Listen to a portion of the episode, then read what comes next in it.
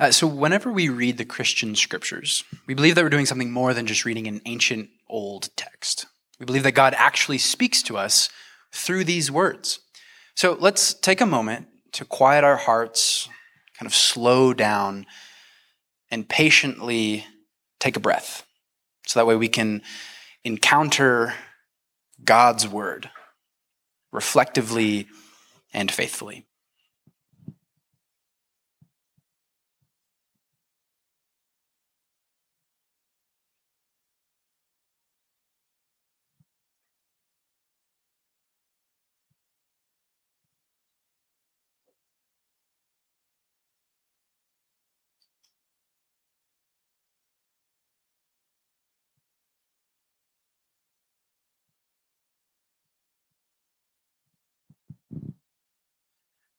Luke 19, verses 45 through 20.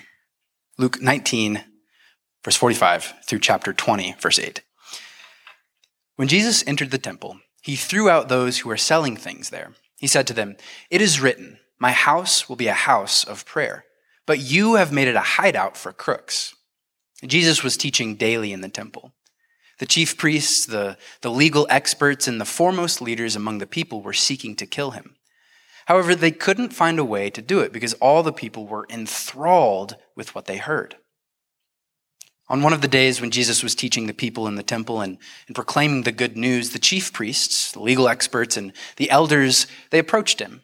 They said, Tell us, what kind of authority do you have for doing these things? Who gave you this authority? He replied, I have a question for you. Tell me, was John's baptism of heaven or of human origin? They discussed among themselves. If we say it's of heavenly origin, he'll say, Why didn't you believe him? But if we say it's of human origin, all the people will stone us to death because they are convinced that John was a prophet. They answered that they didn't know where it came from. Then Jesus replied, Neither will I tell you what kind of authority I have to do these things. The word of the Lord. Um, so here's the thing Chuck was supposed to preach tonight, uh, but then Chuck lost his voice this week uh, for the third time this winter, for those keeping score at home.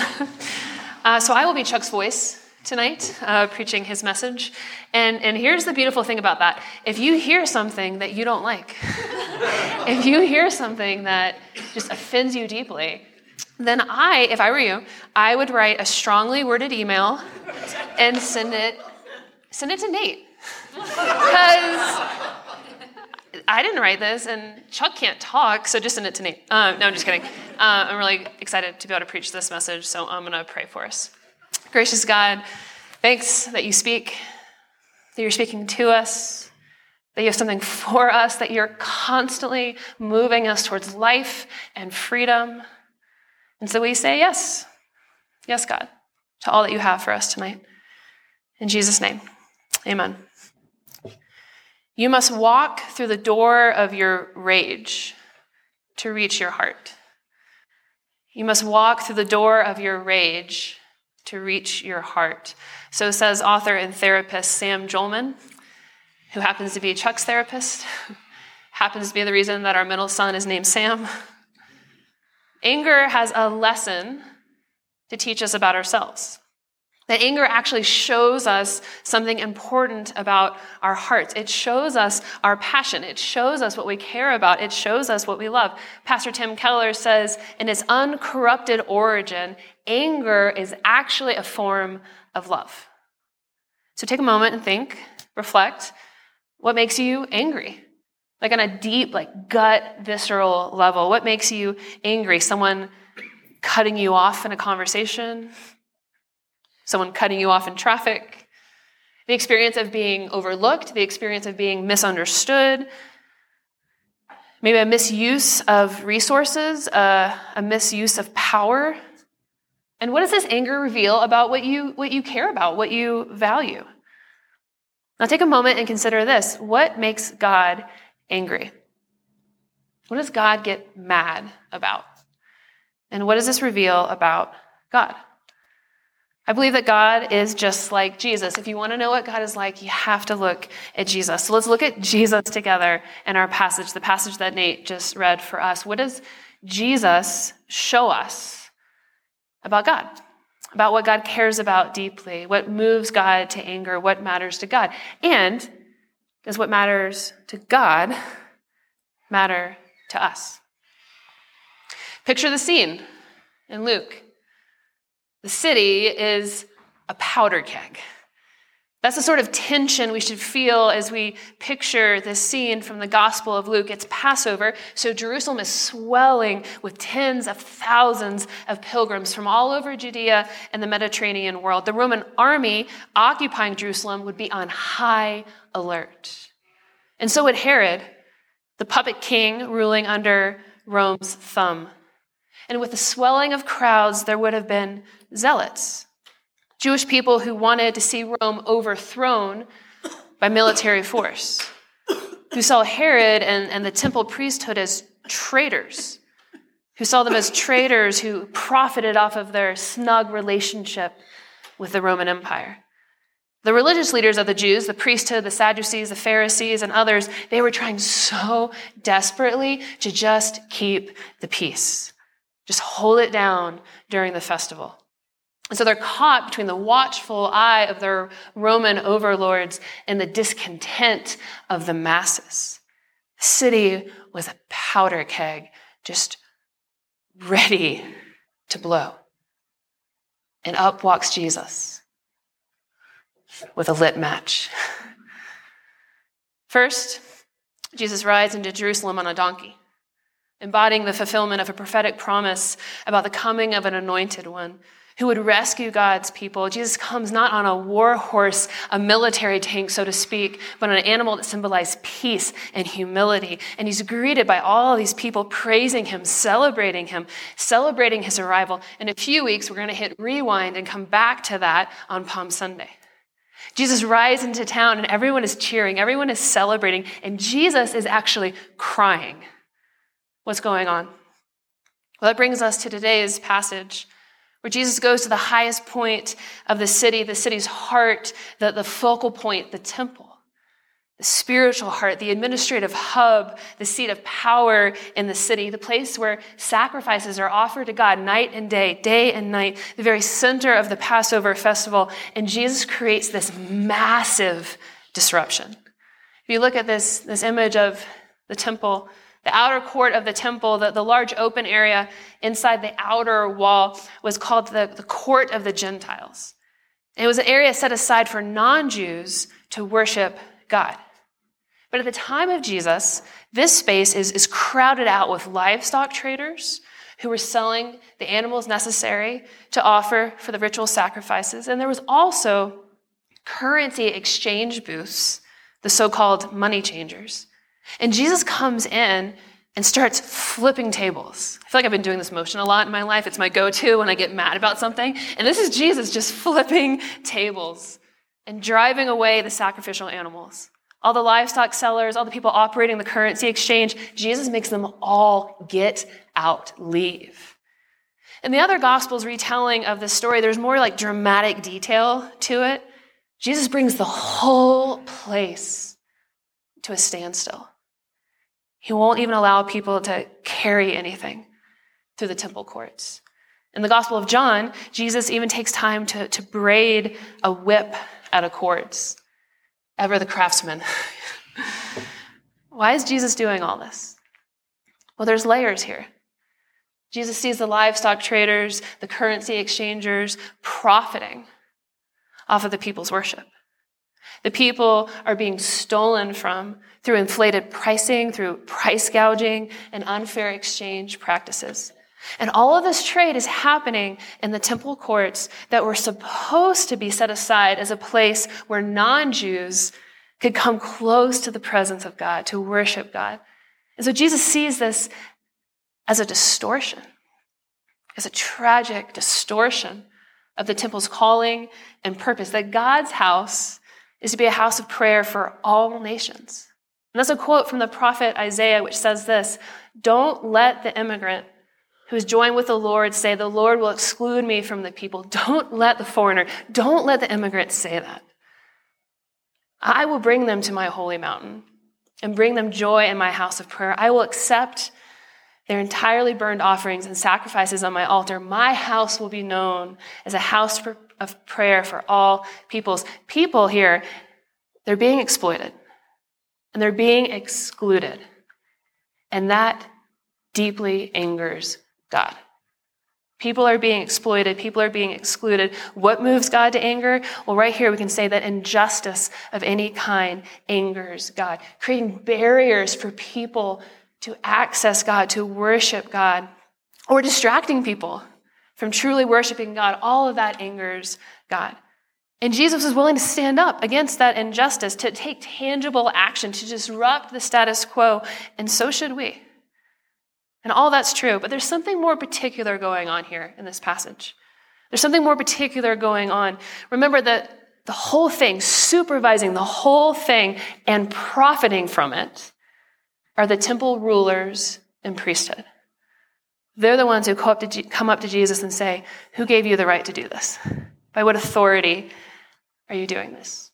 And Jesus confronts them and denounces them and the whole temple system. Now, it's important to remember that the, the temple system, the, the, the, temple itself, the priests, the sacrifices, all of that was instituted by God. It was meant to secure God's connection with the people, to be a sign, to be a symbol pointing to God's presence in our world. It was meant to be a place where, where heaven and earth meet, the place where God dwells. And ultimately, it was meant to be a signpost pointing forward to the reality it symbolized. Ultimately, it was meant to be pointing forward to Jesus himself. But the current temple system, the temple, the sacrifices, the priest, all of it had lost its purpose, its mission, its reason for existing. And so Jesus clears it all out, cleanses the temple, and occupies the temple, and starts to teach and heal. The next several chapters are all about Jesus' showdown in the temple, clashing again and again with the temple rulers. And it all comes to a head with this announcement from Jesus where he says in Luke 21 As for these things that you're gazing at, the days will come when not one stone will be left on another, all will be torn down. Jesus, through prophetic protest and symbolic action, is announcing God's judgment on the temple system. And within a generation, the Roman army would squelch a Jewish revolt and tear this temple, the Jerusalem temple, tear it down to the ground. As Bible scholar theologian Tom Wright explains, the time had come for God to judge the entire institution. It appeared to have rejected the vocation to be the light of the world. It was the city set on a hill. But instead of drawing to itself all the peoples of the world, it was bent on manning the barricades to keep them out. This is what Jesus cleansing and occupying the temple meant. This is why the temple rulers and other religious leaders, this is why they saw Jesus as such a threat. They knew he was directly challenging them. And it was actually what he did, what Jesus did in the temple, that's what sealed the fate of Jesus. It was exactly because of this that the religious leaders were looking for a way to assassinate him. And in this, Jesus shows us, he shows us one thing in particular that really angers God. When people who are supposed to represent God misrepresent God. When the people who have the authority or vocation to represent God misuse their power. They misrepresent God. To say it really simply, misrepresenting God deeply angers God. Now, I know some of you have been wounded and harmed by Christian leaders. Chuck and I have heard some of your stories, and I'm sure there are other stories in this room that, that I don't know. And part of what makes spiritual abuse, uh, misuse of power in a, in a church setting, religious trauma, part of what makes it so insidious and harmful is that perpetrators aren't just acting in their name, they act and speak as if they're acting or speaking on God's behalf. So, what I want, what I want to say to you, what Chuck wants to say to you, is that those leaders who hurt you do not represent God. They don't speak for God. And they certainly are not a good picture of what God is actually like. They misrepresented God to you. And it's okay to be angry about that because God is angry about that. And naming this, naming the wrong, naming your anger might actually be an important step in your healing. Now, let me say, I think sometimes maybe we aren't angry enough. Like, don't get me wrong, our culture, Christians included, we love to get outraged. We love to get offended. Have you been on the internet lately? and underneath all that anger is often things like fear and grief. And that too could be a door to pay attention to what's actually going on in our hearts. If only, you know, we would stop kind of the yelling and finger pointing. But I wonder if we're not angry enough about the things that matter to God. I wonder if we're actually not angry enough about the things that matter to God.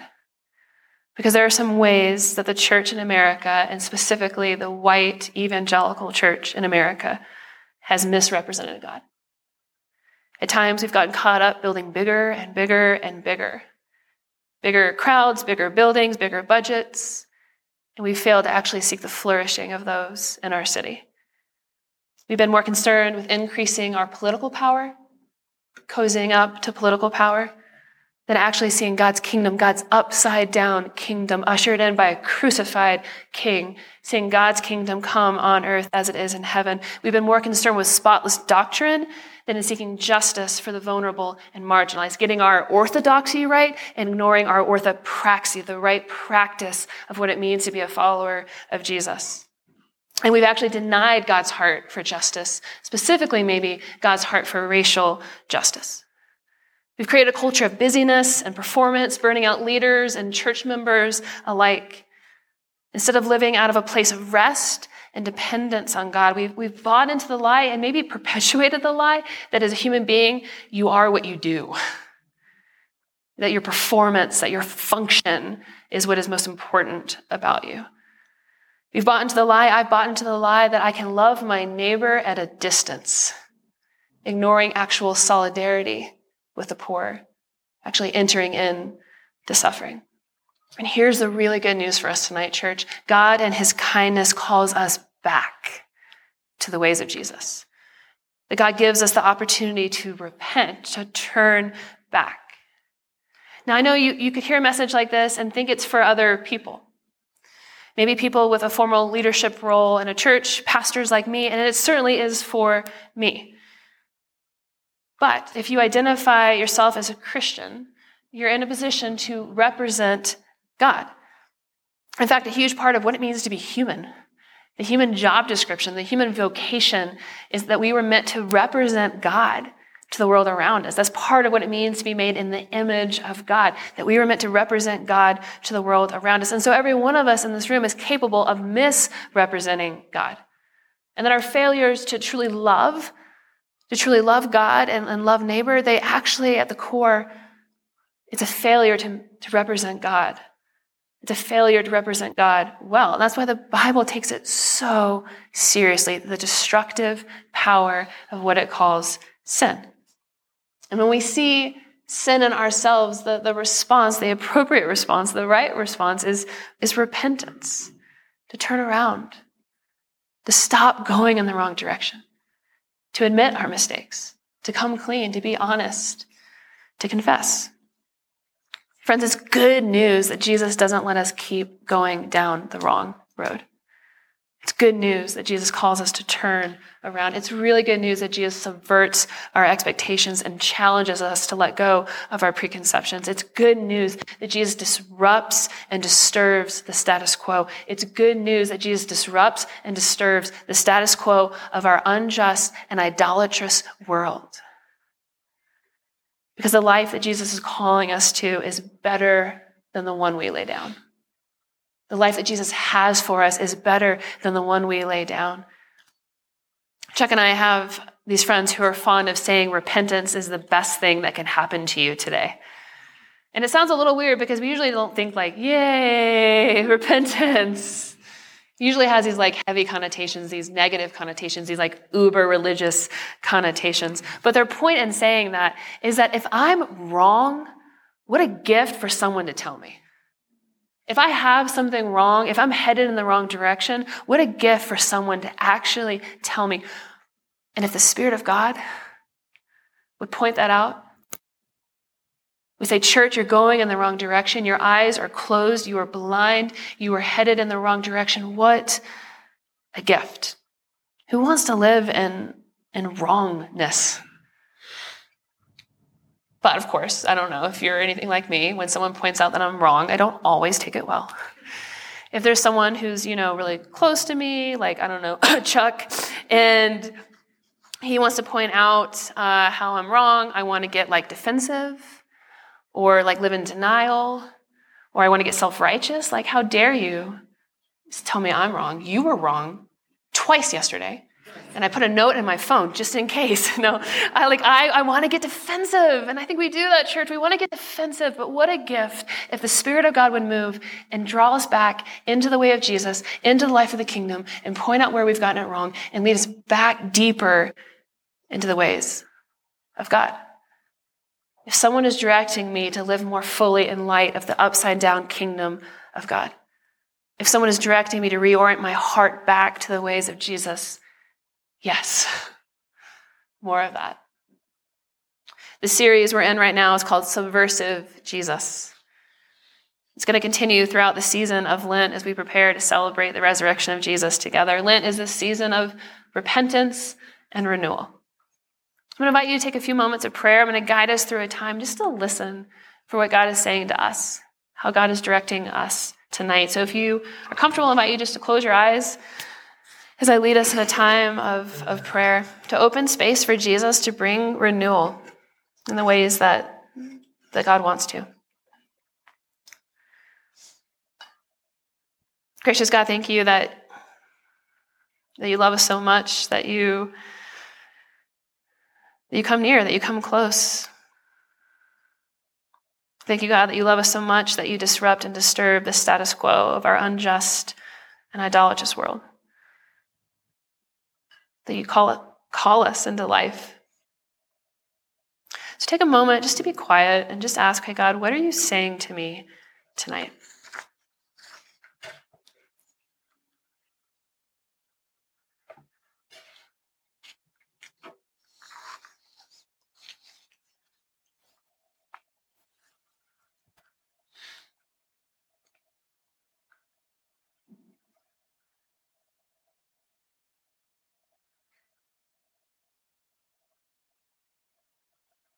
As you think about your life right now,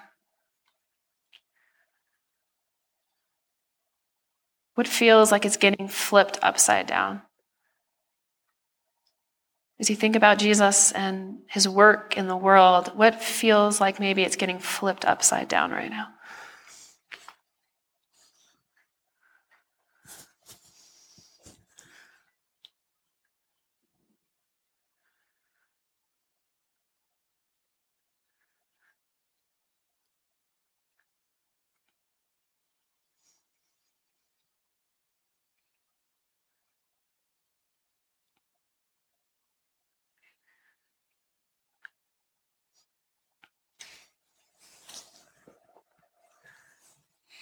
What is Jesus calling you to turn away from today?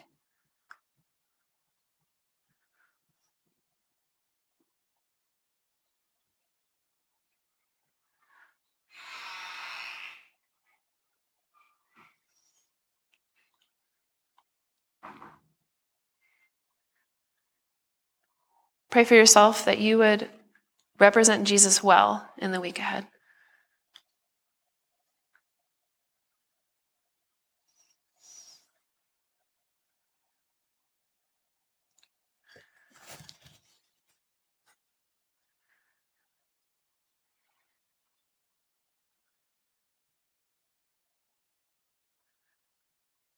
Pray for us as a church.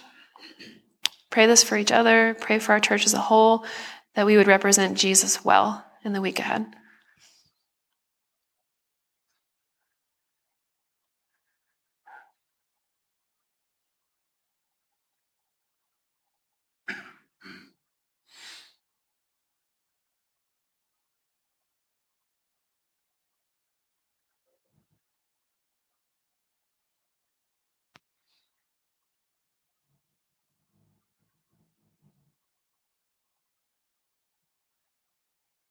Jesus, I pray that you would keep giving us a picture of your kingdom, that you keep giving us a, a vision of what you're doing and what you're up to and the ways that you bring renewal in life. Would you keep drawing us into your presence? Would you, would you keep drawing us into your work?